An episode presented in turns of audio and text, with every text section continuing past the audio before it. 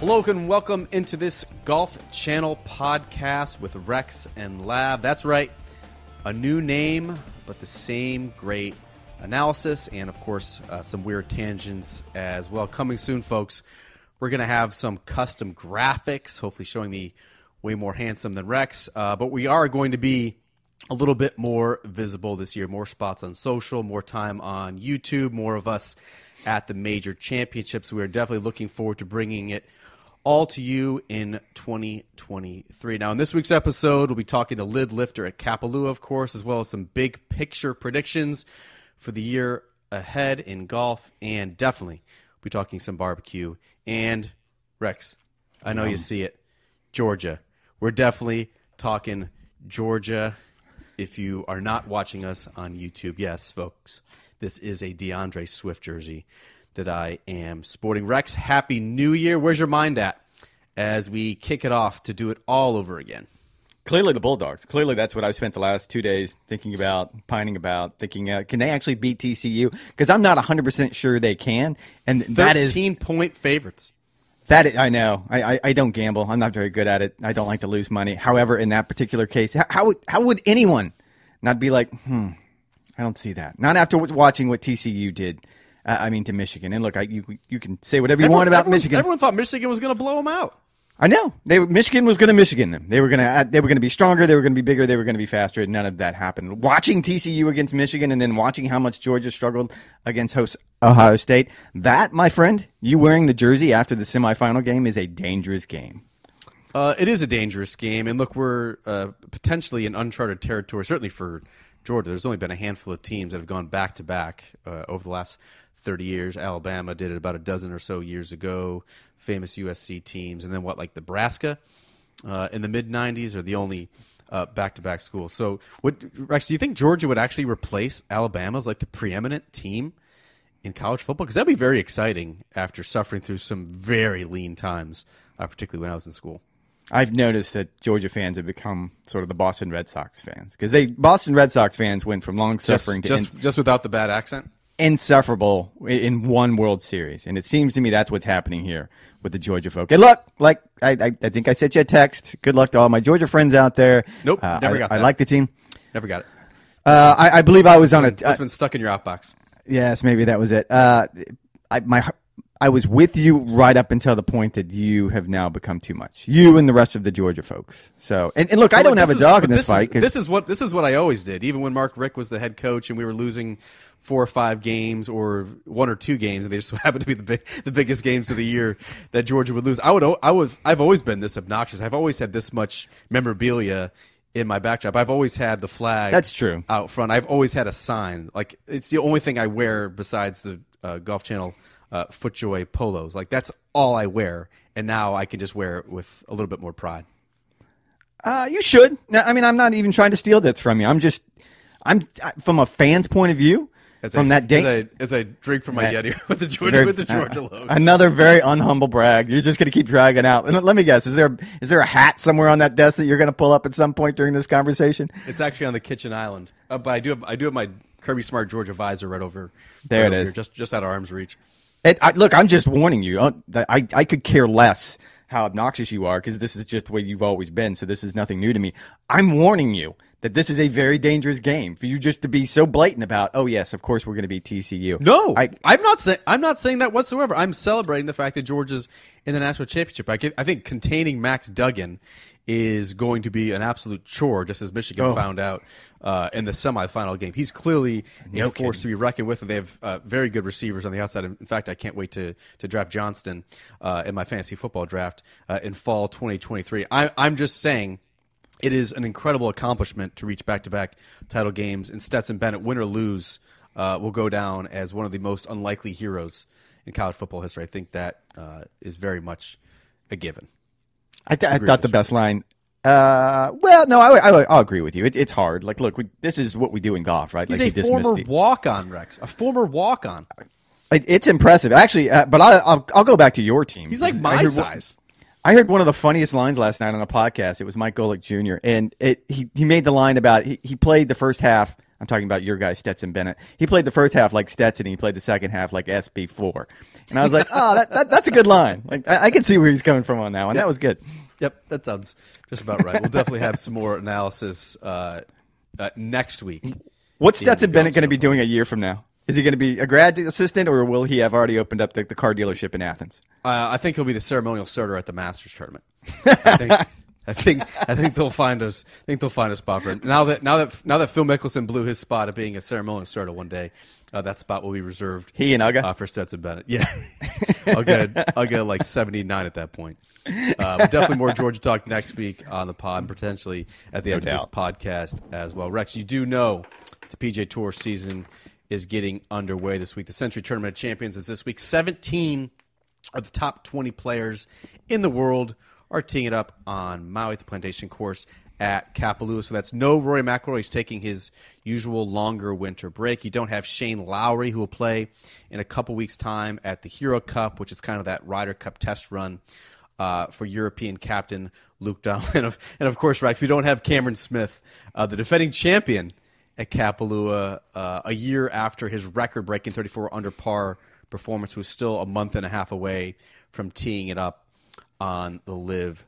Golf Tour. And so overall, it's 39 players who be making the first start of 2023. Jon Rahm, the betting favorite. Those of you who are interested in that, uh, you, uh, you and I, Rex, are not. But Justin Thomas, Jordan Spieth, also in action. So in, before we zoom out, right, with these big picture ideas and conversations, what are you most looking forward to seeing this week at Kapalua? You know what I'd love to see this week is what- whatever we're going to do with these microphones. Yep, would love just a mic stand. Like literally, I'm having Ten, to stretch a ten dollar one, a thirty dollar one, fifty dollar one. I, I mean, if we could be so bold to ask for the hundred dollar one with the crane arm, so it's like out of sight, but it actually like looks good, so it'd be like like this, like everyone else's pod mic. I mean- love that. Would absolutely love that. and and I'm not I'm not trying to be overly look. They got us the new mics and they're very very good. We appreciate them. But I, I and I don't want to complain too much. But I'm I'm literally getting cramps in Carpal my tunnel. hand. Carpal tunnel. I tunnel. I kind of. No yeah, doubt. I'm I'm having to sit here and hold this mic, which is not light, by the way. I mean, it's a No. it's a pretty it's a pretty Heavy, heavy duty. This is why our sound is so good.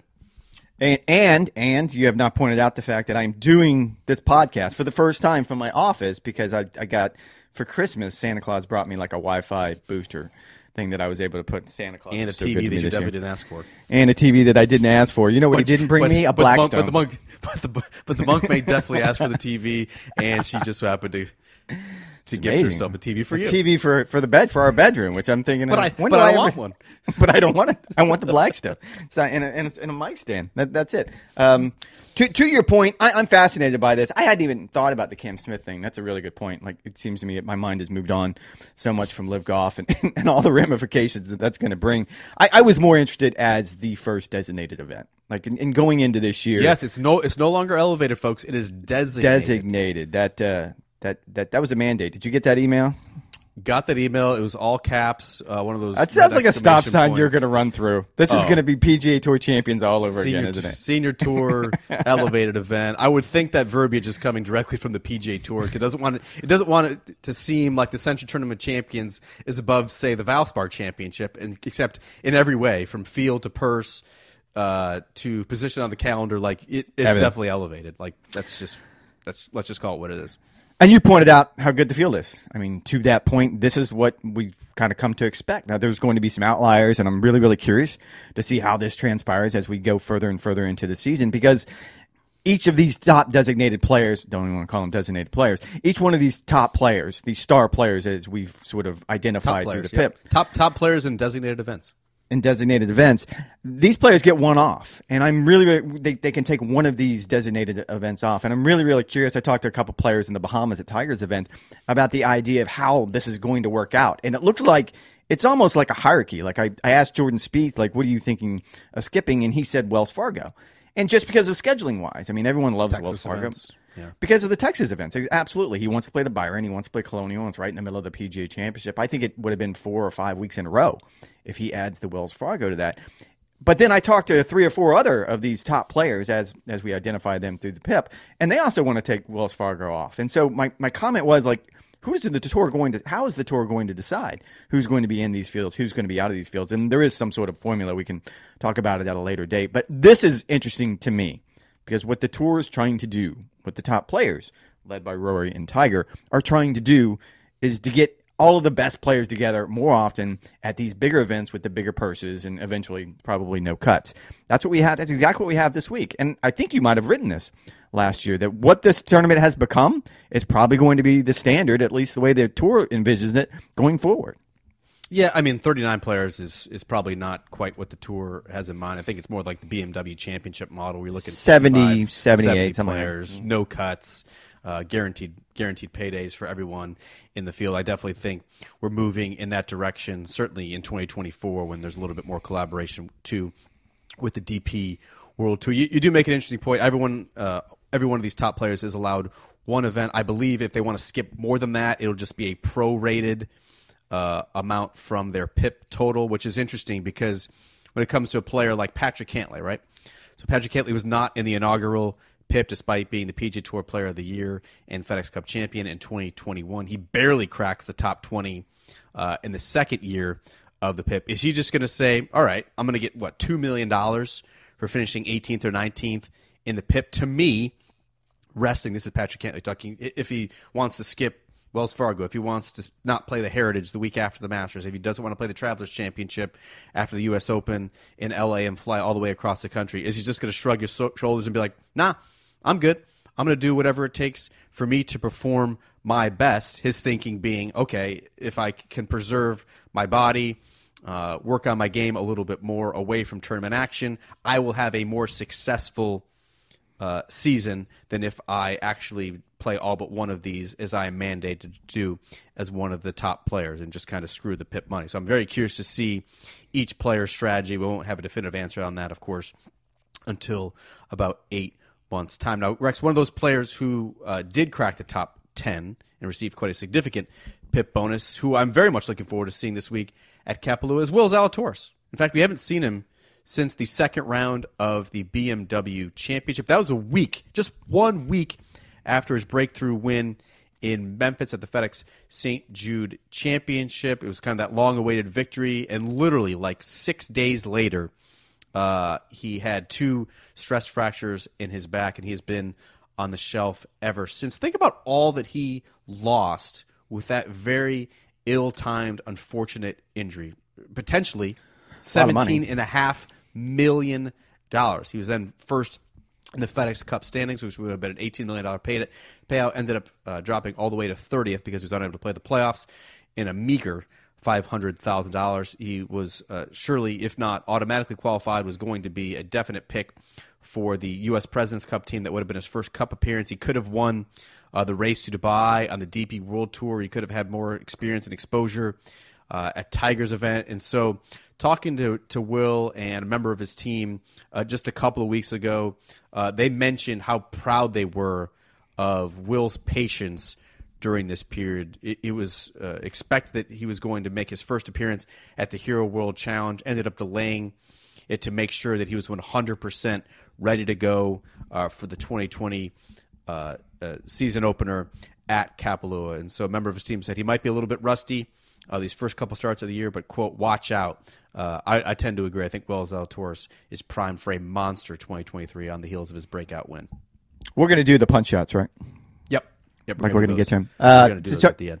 Yeah, so I'm, I'll go ahead and jump early on this one. Uh, for the PGA Championship, I picked Will Zalatoris to win for a number of reasons. One, I mean, he lost a playoff to Justin Thomas, and I can imagine those two coming down to a playoff again at Oak Hill later this summer. And but I think the other thing here is it's probably going to take him a, a couple events to play his way back into form. I mean, you're talking about a guy, if you look at just the way he played his way onto the PGA Tour when there really wasn't any way to play your way onto the PGA Tour, he's a bit of a road warrior. So I think he probably needs, uh, you know, a couple events under his belt. But I can imagine by the time we get to the Masters, and certainly by the time you get to the PGA Championship, he's going to be back 100%. That being said, as long as his back is fine. I mean, uh, I, I will apparently, say apparently, apparently in the best shape of his life.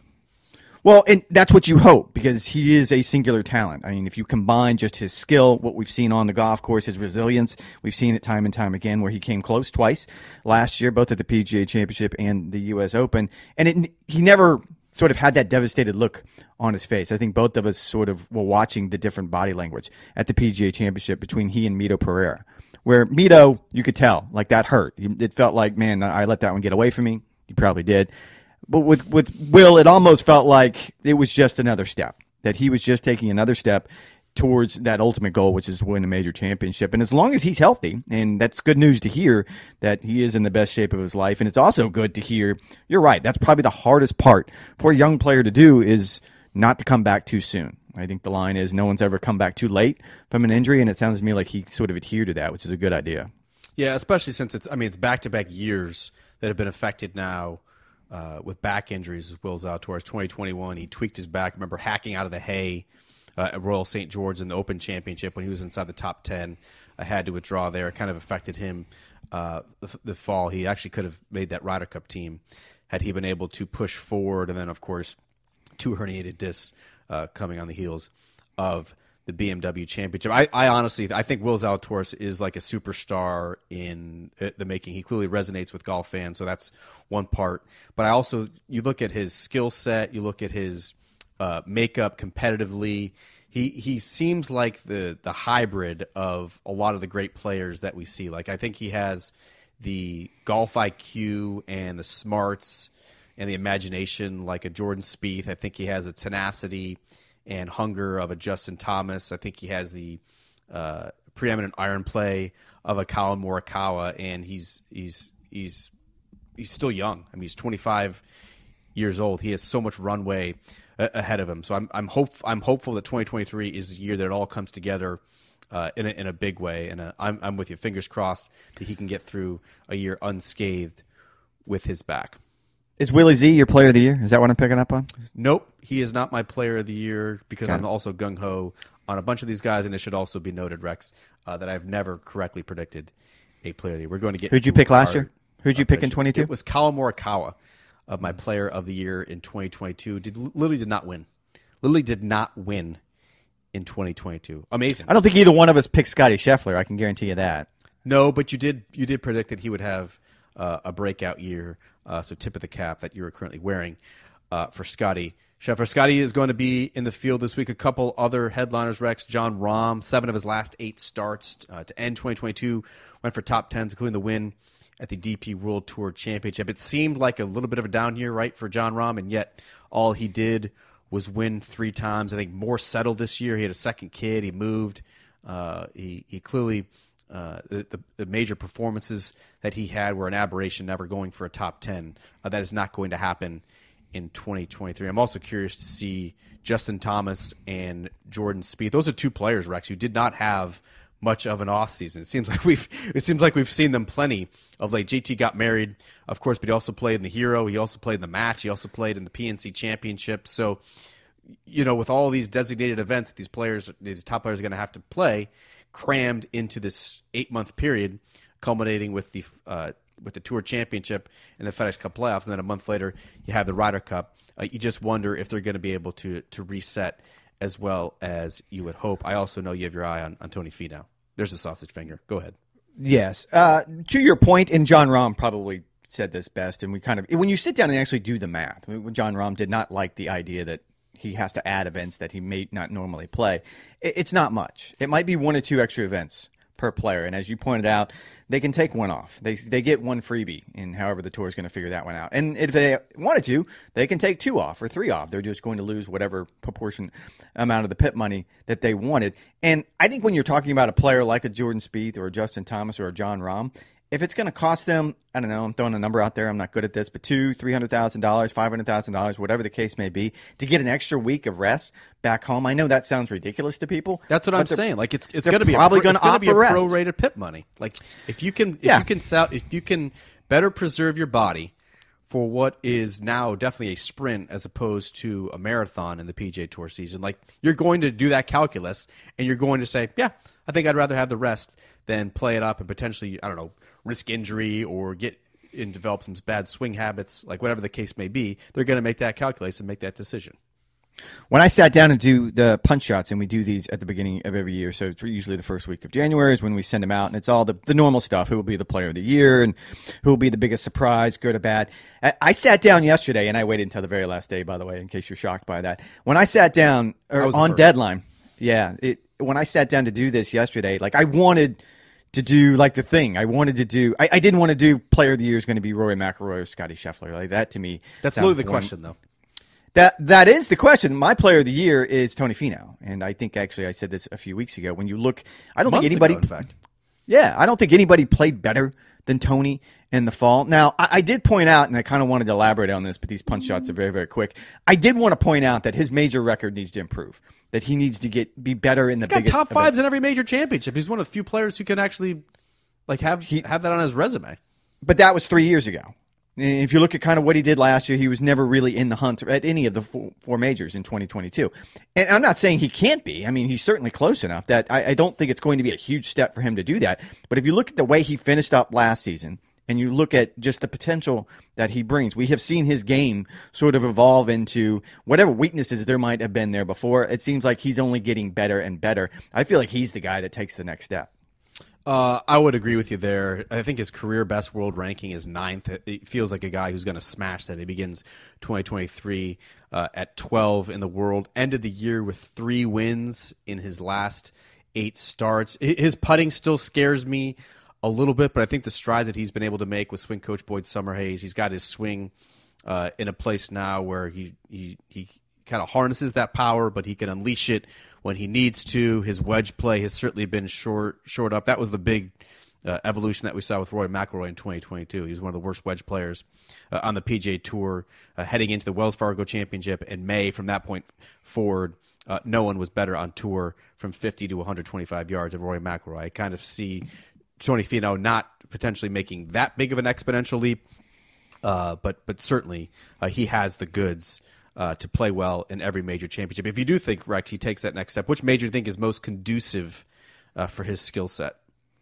I think all of them have. If you sort of look at what he's done over the course of his career, it seems to me that he always puts himself close, and it doesn't really matter which major it would be. If I had to pick, he seems like a U.S. Open guy. If I had to really, and and we don't know a lot about Is LACC. scrambling scrambling good enough to win a U.S. Open? Don't know. Don't know. I think I'm looking just ball striking wise, and we don't know enough. And we got into this in the punch shots as well. We I don't think I don't know enough about the North Course at LACC, and I've been told nothing but great things. But it's such an unknown commodity. We haven't even played a tour event there, so you just don't know what it's going to be like. I, I can see him playing very very well at a place like that. Certainly Oak Hill at the PGA Championship, and he's played well at the Masters. So I, I don't know if there's any one, one of the four that I would say he can't win. If I if I'm leaning towards a direction, it's probably going to be Oak Hill or LA North.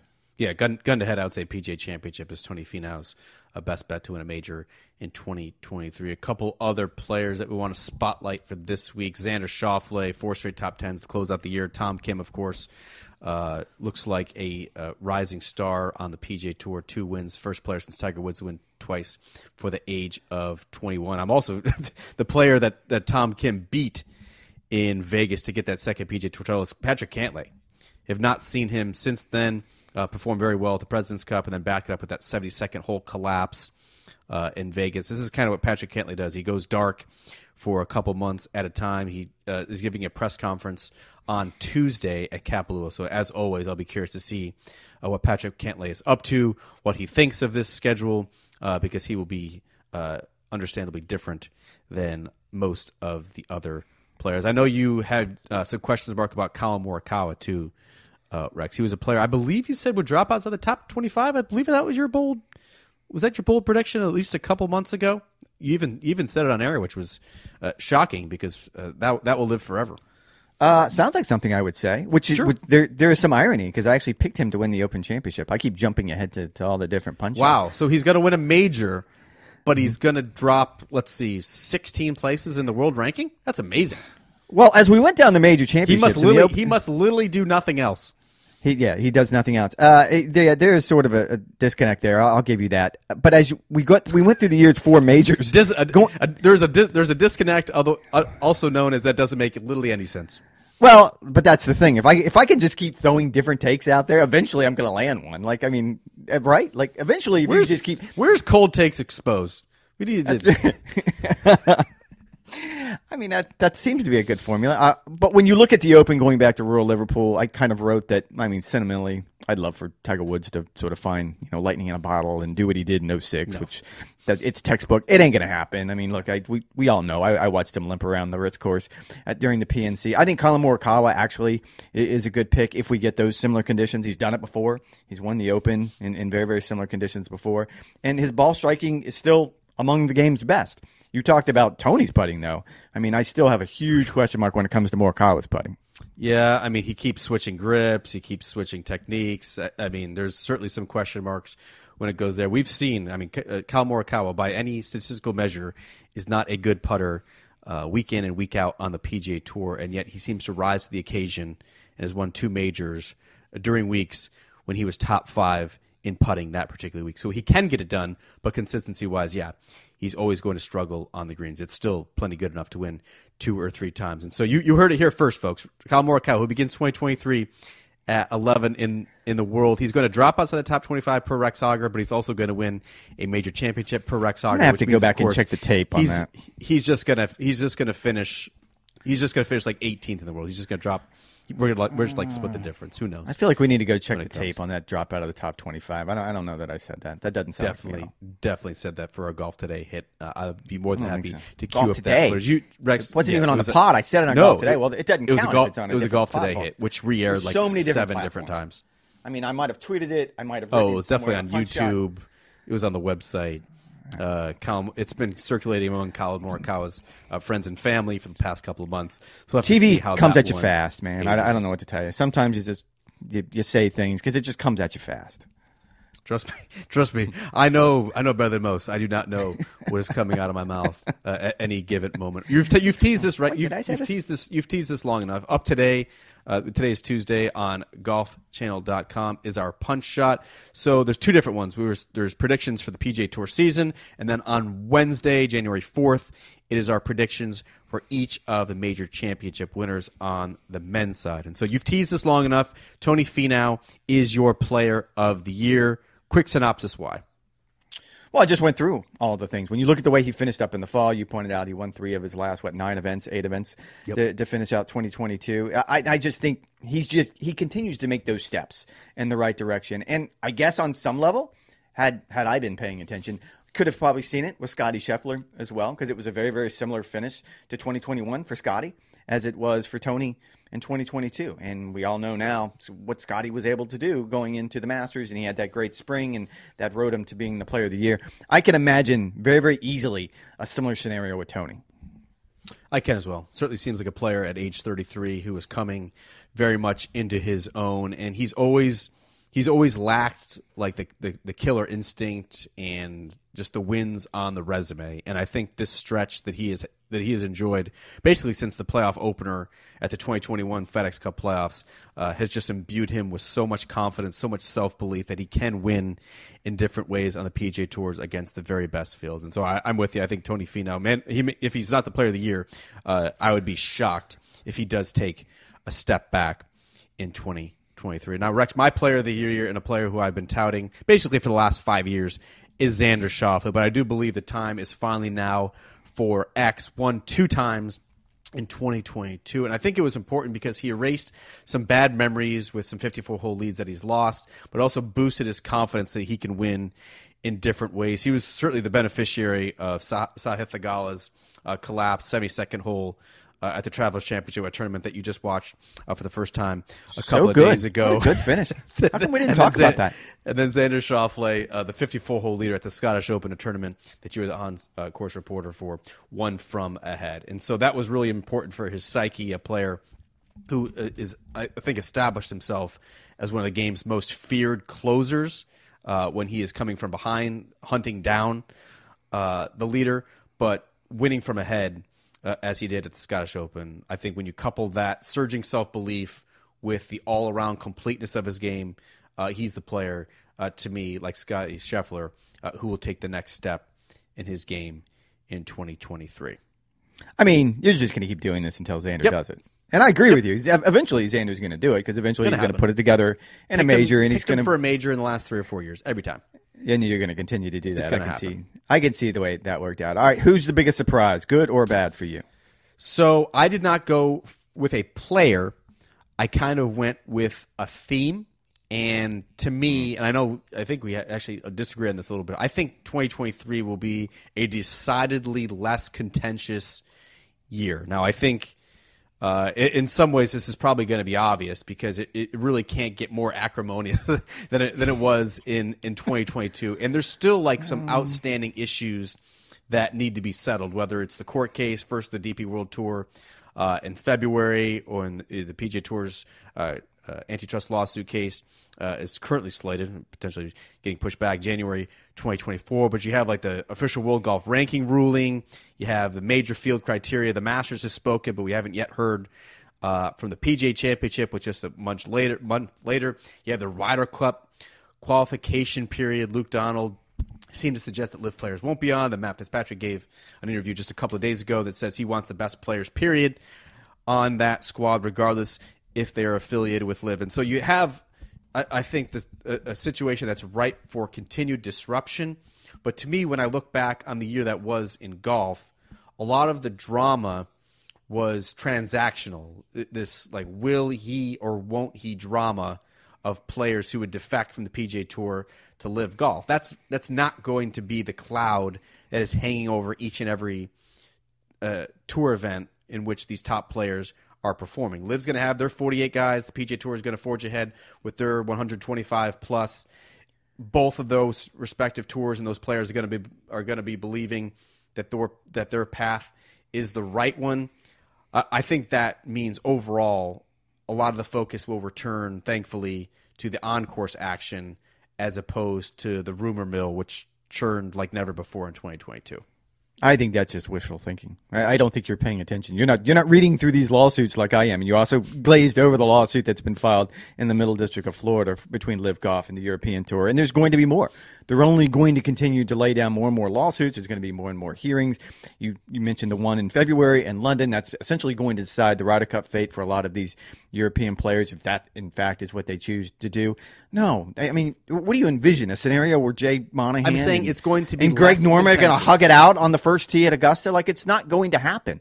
And as far as the transaction goes, you're kind of assuming that the exodus is finished, and it might be, but even if it's not, It, ha- it has to be. If, No, if the team, it if the doesn't. team, if the team format's starting and LIV in mid in mid February with 48 guys, like they, they can't they can't have it coming and going. I think the transaction is what is going to keep this alive, at least in the short term. When I say it, this, I'm referring to LIV Golf because it's the transaction that's made this, I think, so entertaining for your average sports fan. I'm not talking about for the average golf person, but people outside of golf who are fascinated by the idea of will he go, won't he go. That's not ending. And even if it does end, watching LIV Golf, seeing what their MO is over the last two years, they're just going to continue to feed that rumor mill. The idea that they can just continue to, to whisper in someone's ear that, oh, so and so is leaving after the Masters, and that person is going to write it or report it, that's just going to keep it alive. But they no, can't. They they can't they can't leave after They the most certainly starts. can. But the whole the whole model is built on on a set 48 player field. the whole model is built on teams, 12 teams. And each team, their their captain, whoever that is, Phil's teams, for example, he's going to want to get the best players for his team. And at some point, that attention is going to do, move back to the PGA Tour. And he's going to like what he sees out of Will Zalatoris or Sahith Theegala or any of these young players. Cantlay. And, or Cantlay. Exactly. And the rumor mill is only going to continue. Now, I- I'll agree with you to a certain point that I think we get back to the competition on the field between what I'm these saying. two tours. That's what I'm saying. It's but just no, going to be all of the other it's just stuff, going to be less. all of the noise is not going away. Like that's just you being, you're just trying. I'm not saying all the noise. I'm saying I'm saying some of the noise. It's going to be a less contentious, less acrimonious year than we had in 2022. I, I normally don't do this, Because was because- listening. because it can't actually top it. I, I normally don't do this, but uh, over the holidays, I was listening to kind of two separate podcasts who don't do golf. It's more kind of a general sports thing. And both of them talked about how the decision by the Masters was such a hit for the PGA Tour because it seems like the Masters was always going to side with the PGA Tour. And my take is no, they don't have to. They don't have to do anything. This isn't their fight. It's not the USGA's fight or the PGA of America, the R&A's fight. This is the PGA Tour and the European Tour's fight against LIV Golf. That's it. It doesn't go why any this is why general sports media folks should not be opining about these issues because they don't. It makes me wonder if maybe they know they, they don't know as much about other sports. You ever think about that?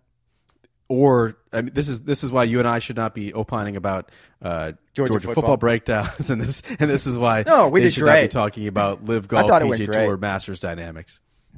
You really you don't want to break down Stetson Bennett's pocket presence any more than, that, than what we've already done? I mean, I could. I just don't know if it would be factually correct. I think that's. Are we going to break down I Stetson or. SB4? That, that would be the important one. Uh, I mean, th- I, first of all, I, I I don't agree with that take whatsoever. It's it's not just the Masters, laughed tournament, at it. the Nationals uh, im- imperative, their their prerogative to put on the absolute best tournament they can, and so excluding, I think it would have been like 16 players from the field because of some.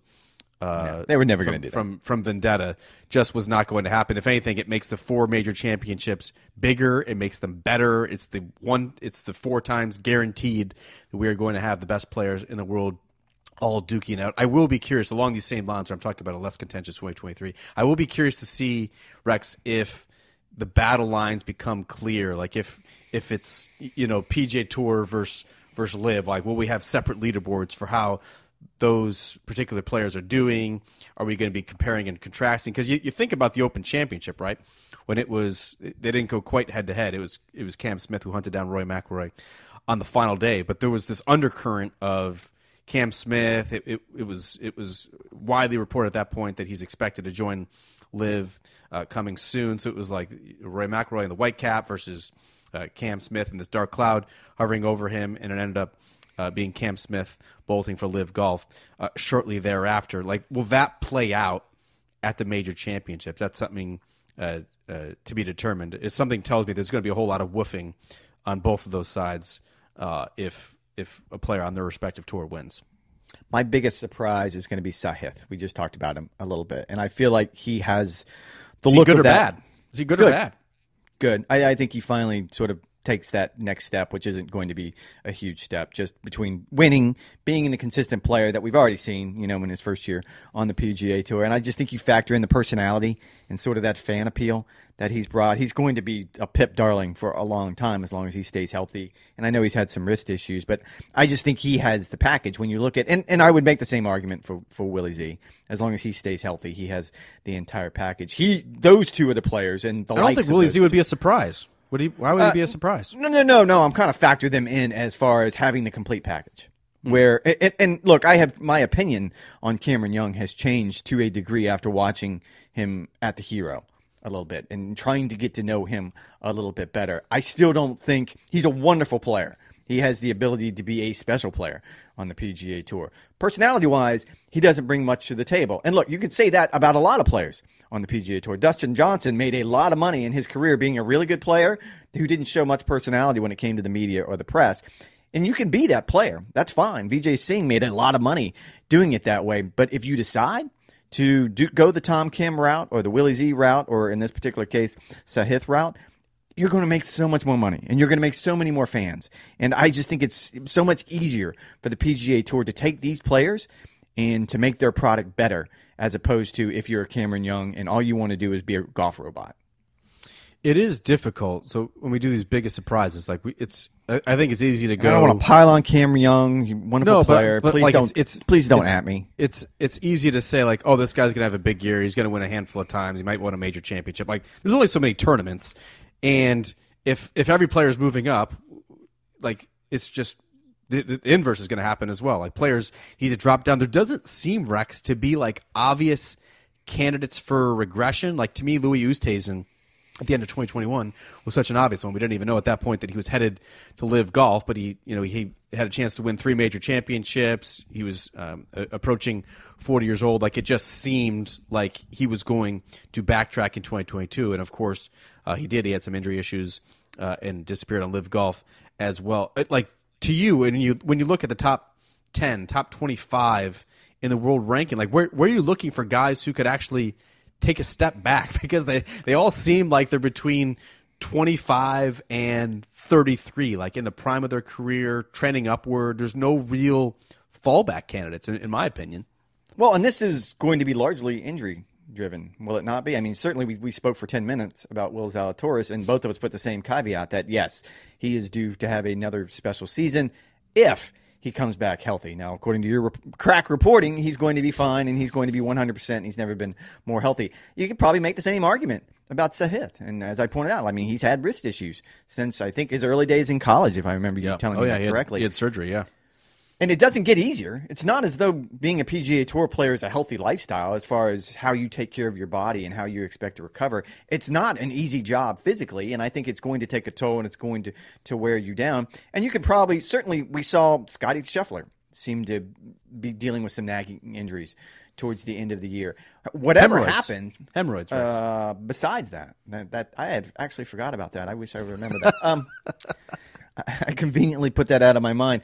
I, I would argue that as long as these players stay healthy, it is hard to find someone who's going to regress. But it's not hard to imagine a scenario where Will struggles again with his back and has to take some time off. Or you can see Tony Finau, who's dealt with some injuries. And He's your player of the year, for God's sake. You, you not, all of a sudden you're going to put him on a deathbed?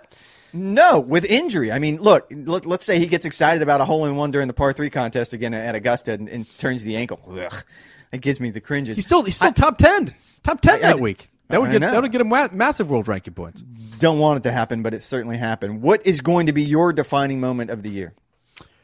Rex to me, and I don't feel great about it. I, I must say, um, but I, I do think Way to lean in and Yeah. sell that take of yours. Yeah, well, I don't feel good about this. I, I do think it will be a U.S. Ryder Cup victory. I do actually think this is going to be closer than a lot of people anticipate. Like the European side, obviously, is undergoing a full makeover with with the old guard finally pushed aside. If unless for some reason Matt Fitzpatrick gets his way, and all of a sudden you have Ian Poulter and Lee Westwood, Sergio Garcia, and the like, uh, all on that European side. It's hard to imagine that that would be the case. But I think if the if the Americans are actually going to win for the first time in 30 years, this is going to be the squad that does it. They're completely loaded. I think it's going to be uber competitive just to make that 12 man roster for the one that heads over to Marco Simone. I, I think this is a, a squad that's hungry. We saw that at the President's Cup, where even though they had uh, somewhat of a decisive lead heading into Sunday singles, like all those guys were pissed off, and they want they because this is uh, a President's Cup that they wanted to set records and completely dominate and maybe maybe even win on Saturday, and it didn't turn out that way whatsoever. The European venue isn't going to be I think as decisive as of a home course advantage as we saw potentially at Le Golf National, where it's really claustrophobic. Marco Simone is a much more wide open golf course, uh, leans into the bombers, uh, of which the Americans are going to have many. So I think all those factors combine, especially with the unproven back end that the European side is going to have, uh, I think leads me to believe that the, uh, it's going to uh, touch off a, a pretty cathartic victory celebration for the Americans. I went Ryder Cup as well. I wasn't as bold as you and, and predicted a U.S. win because I'm I'm I can see now why you're not so sure about this. Simply because it's it's been the better part of three damn decades since the 30 U.S. years. team won the Ryder Cup. 1993. Yeah, three decades since the U.S. team won a Ryder aware. Cup in Europe. Three decades. They have to, So, they have to do it I- eventually. Like look i know these are strange times and these teams are going through a lot of upheaval on both sides and you and i could probably do an hour long podcast just on the idea of how the dynamics of LIV golf how it's going to impact the european team going forward and how it's going to impact the us team going forward. It, it, i don't think next year or i'm sorry this year's ryder cup is nearly as clear cut as last year's president's cup because you could look at that president's cup international Oh, team. Yeah. and be like oh they got destroyed like poor trevor he, he went into this thinking he was going to have a much different team than what he ended up with and it was closer than we thought i, I can't really wrap my mind around exactly how this is going to play out for the europeans because they lost some players that probably weren't going to make the team anyway, or if they did, they probably shouldn't be on the team anyway. But they also lost some of the heart and soul of that team, you could argue. They lost something that made that team special over the decades. Now, I don't know if Henrik Stenson was going to be a good captain or not. My guess is Luke Donald will be just as fine in the job. But the dynamics between how the, the players who have left the game is going to impact this, which is always it's always the Ryder Cup. Like this one was easy. We're always going to sit and talk about the Ryder Cup because it always seems to make a difference. You're right. I feel like it's leaning in the Americans' direction because of all the things you pointed out. If you look at the U.S. team, really the last two years, the Ryder Cup at Whistling Straits and the President's Cup at Quail Hollow. I mean, this team's team stacked. Seems like generationally we're in a very, very or the U.S. is in a very, very good spot. Five dollars. Start the year with a five dollar fine. Thank you. so tough. Going, going right to the smoker fund. I mean, I'm, I'm certainly, I'm certainly, I'm certainly with you that the European side lost a lot of institutional knowledge, but that's the point of having a captain. That's the point of having vice captains, guys who have been there and done that. You still have Rory McIlroy, Jon Rahm at the forefront of this movement. You still have players like Tommy Fleetwood and Tyrrell Hatton and Matt Fitzpatrick and Viktor Hovland, who, if they don't have potentially the best memories in the Ryder Cup, particularly a, a player who was on that side uh, at Whistling Straits, they at least have some experience. It's not going to be totally unnew, or excuse totally new to them in this arena in a high, in a home Ryder Cup. I think it's going to be very competitive. I think it's going to be entertaining. It is going to be the tournament of the year. Certainly the one that, as we sit here on January third, I am most looking forward to watching and covering. Now, Rex, we also on golfchannel.com have major winner predictions. This is dropping on Wednesday on golfchannel.com. If you if you don't want this spoiler alert, uh, just fast forward to the barbecue Turn it off discussion at the end of this podcast. But we're going to rifle through these a little bit quickly, not just because we never get these right, but also because my hand is cramping from holding this mic. Seriously. Rex, who do you have winning the Masters tournament in 2020? I don't. Uh, I'm going to go ahead and do the same footnote you did, and then like come out here just scolding hot. I don't feel good about any of these picks, just because trying to pick a winner. I actually feel great about my four picks, which means they're just going to be wholly inaccurate. don't feel good about any of them. The Masters, I'm going to be I'm going to be the total homer here. Rory McIlroy Rory gets McIlroy, it done. of course. Yep, that's course right. he is. He gets it done. He completes the career Grand Slam. He finally gets the green jacket. There's a lot of tears on on uh, the green when he uh, Yours, it- yours, and yours, and, and maybe just a few. everybody like me and Gary, me and Gerry McIlroy are just going to be hugging each other out. It's it's, it's going to be such a, an emotional day. Uh, I think when you look at what he did last year, both on and off the golf course, we've talked about this a lot. I feel like he's in such a good spot now, and I can just imagine a scenario. And this is probably more heart than head talking, but imagine a scenario where you had Rory and Cam Smith going head to head coming down the stretch. I mean, you can't imagine a, a, a, a more fitting scenario for the first major of the year with everything that's going on in golf. I, I like Rory.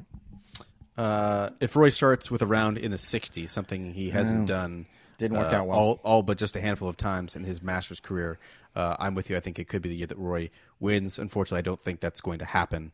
I think uh, the amount of pressure he experiences is only ratcheting up over the years. You mentioned Cameron Smith. That is my Masters champion in 2023. I I think it would be uh, obviously delicious.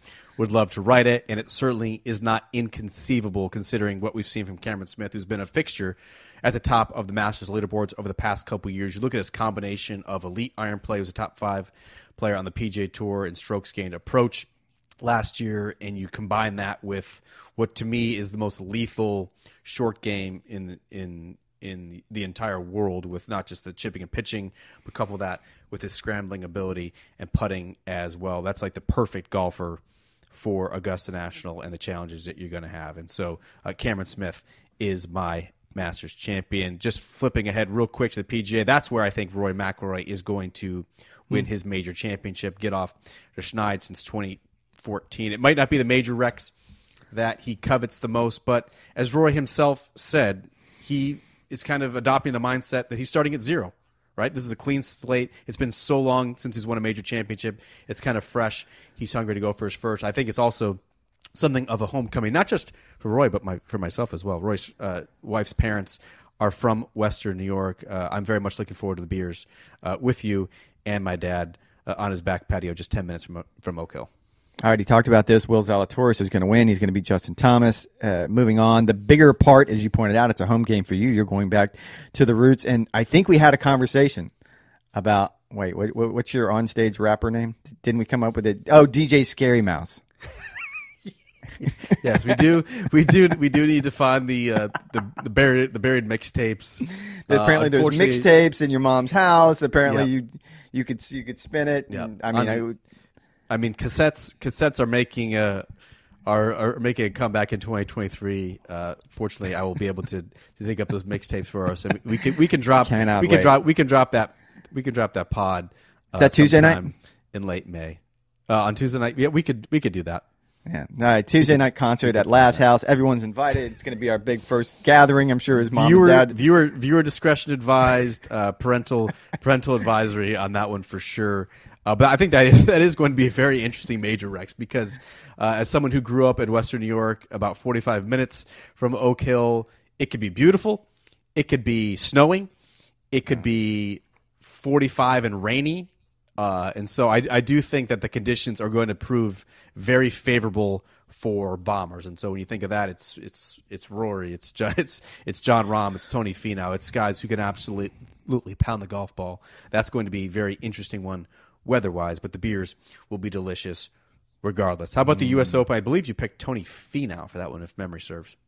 No, you're incorrect. I picked Jon Rahm for that one simply Oh. because, uh, again, we don't know anything. We, we know very little about LACC North. It's, it's supposed to be a very good layout, but uh, w- without with that lack of information, I, I, I just kind of picked a guy number one that seems to play really re- really well in Southern California. Of course, Jon Rahm won his only major at the U.S. Open at Torrey Pines. He's played well at Riviera, which is kind of again similar grasses, similar climate, some similar kind of atmosphere. And, and I just feel like Jon's due. I mean, Jon finished this season uh, consistent, as you pointed out earlier in the podcast. And I feel like, I mean, the major game that he showed at Torrey Pines, and he has shown it before, it surfaces again. And I feel like this is a good opportunity for him. If Xander Schauffele is going to be my player of the year in 2023, Gotta win a major. I think he is going to win his major championship. This is a player who's traditionally he's performed well in every major championship, but traditionally he has performed the best in the U.S. Open. I think that's a product of his all-around completeness and certainly uh, his short game. I think L.A. Norris' relative unfamiliarity should be beneficial to a guy who grew up in Southern California. He's arguably the most complete player in the world, and this is the major that best rewards that particular set of skills. So I do think X gets it done in the U.S. Open. You picked Jon Rahm for the U.S. Open, Rex. I picked Jon Rahm for the Open Championship. La- Last year, I actually picked Jon Rahm. He was going to have a top five finish in every single major in 2022, and yet he did not have a single one. This is why I think it's so stupid that we're even doing this. But uh, to me, I think that's it's it's such an aberration that that occurred. He's way too determined. He's way too talented to have another pedestrian major season. He's really getting the hang of Open Championship golf. He's performed uh, exceedingly well over the last couple editions, and so I do think he gets major number two at Royal Liverpool.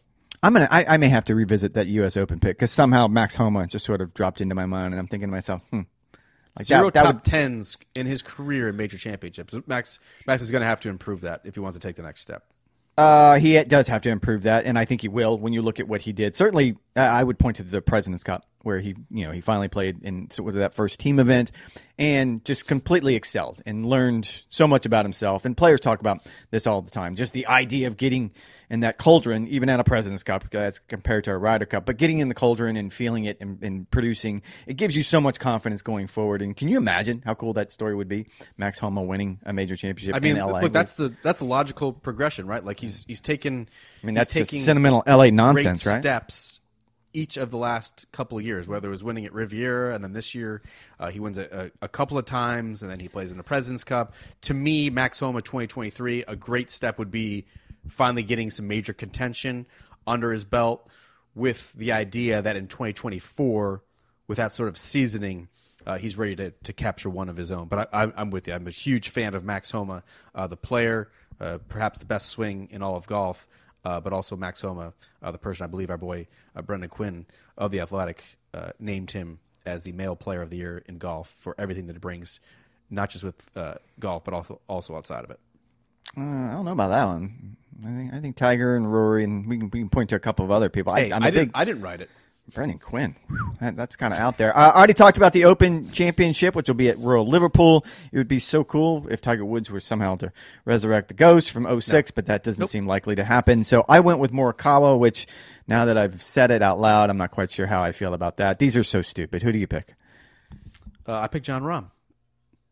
Of course you did. All right, Ryder Cup. You were very specific. The U.S. wins. Is that the end of your story? Yes, U.S. wins by like a point or two. I think it's going to be exceedingly close. Who do you got?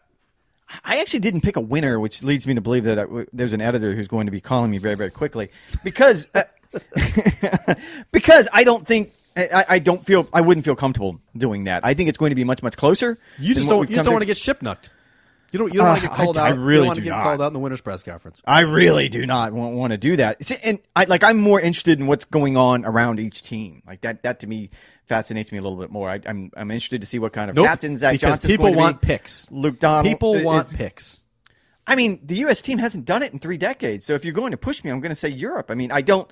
You are what your record says you are, and for three damn decades, as I've said twice now, I don't even know if are they going to have to to bleep that out. We're gonna have to find out. New, new year, new you. Rex Rex Hoggard's vulgar, profane rants uh, on the Golf Channel podcast with Rex and Lav. Uh, so if you're going to push me, I'm going to pick Europe simply because again, three decades. They they haven't done it since Tom Watson was a captain, and not the time when he was a captain. Did a really bad job in Scotland. The time before that in England. Just scorching hot takes. Rex picks Europe to win the Ryder Cup, uh, thus de- denigrating uh, a dominant uh, potentially most stacked American team.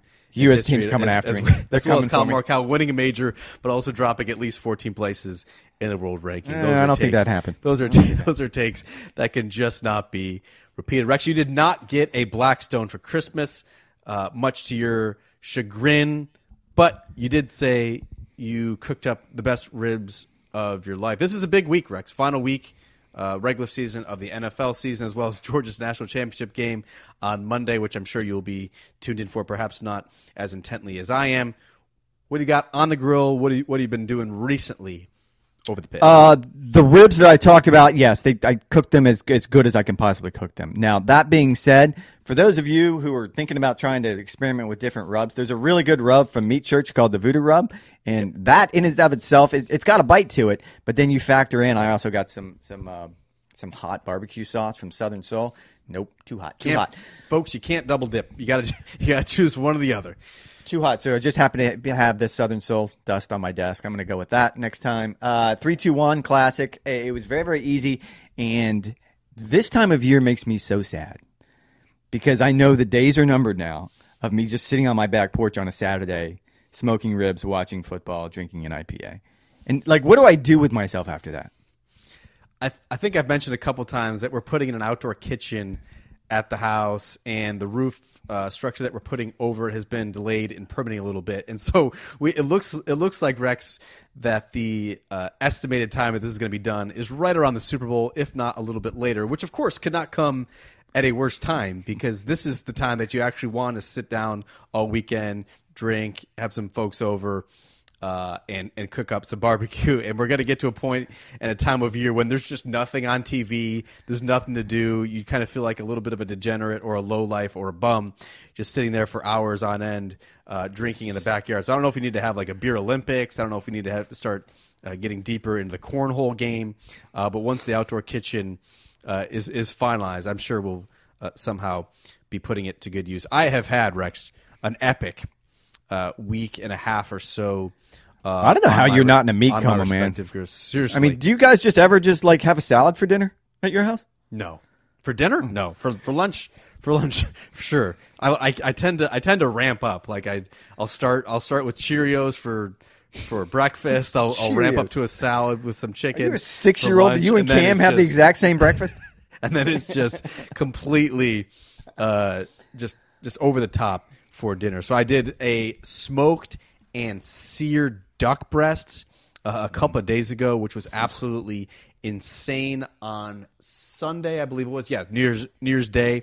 First, I smoked chicken wings, leading directly into a smoked prime rib uh, for dinner. I certainly rang in the new year uh, the least healthy way possible uh, with a couple of Duval lights as well. So it has been an absolutely epic uh, week and a half or so. That's that's what you're supposed to do in the holidays, isn't it? Spend time with your loved ones as well as your smokers. How's your cholesterol? You, you still good? I'm don't a little know. worried. Don't don't know if you don't test. Might want to get tested. I'm just throwing it out there. May want to try it. Yep. What is a Duval Light? I don't even know what that is. What's a Duval uh, Light? That is Bold City Brewery. It's a local brewery here in Jacksonville. They make it specifically. It's like a it's like a Jaguars beer. You can only buy it at Daly's, which is the name of a gas station here uh, in the area. It is delicious. I actually called, and it is $150 for a half keg. Uh, and so, uh, so that's what we'll be putting uh, in the kegerator outside. It is delicious uh, during Players Week, assuming that this this godforsaken outdoor kitchen is actually completed. Look forward to having you over, and we can uh, enjoy some Duval lights together. Now, folks, can we get a preview of DJ Scary Mouse at the, at that players gathering, or no? Is that sure, be, we could. Is that only? We can, we can we can we can have a listening party uh, if you if you want. I'll, I'll, make sure to bring the boombox. Uh, thank you guys for listening to this first Golf Channel podcast with Rex and Lav of the new year. Hope you enjoyed it. Go Georgia! Defending national championships, uh, going for back to back on Monday. We'll have a full recap in next week's pod, as well as, okay, we'll probably talk about Kapalua as well. Thank you guys for listening. Talk to you next week.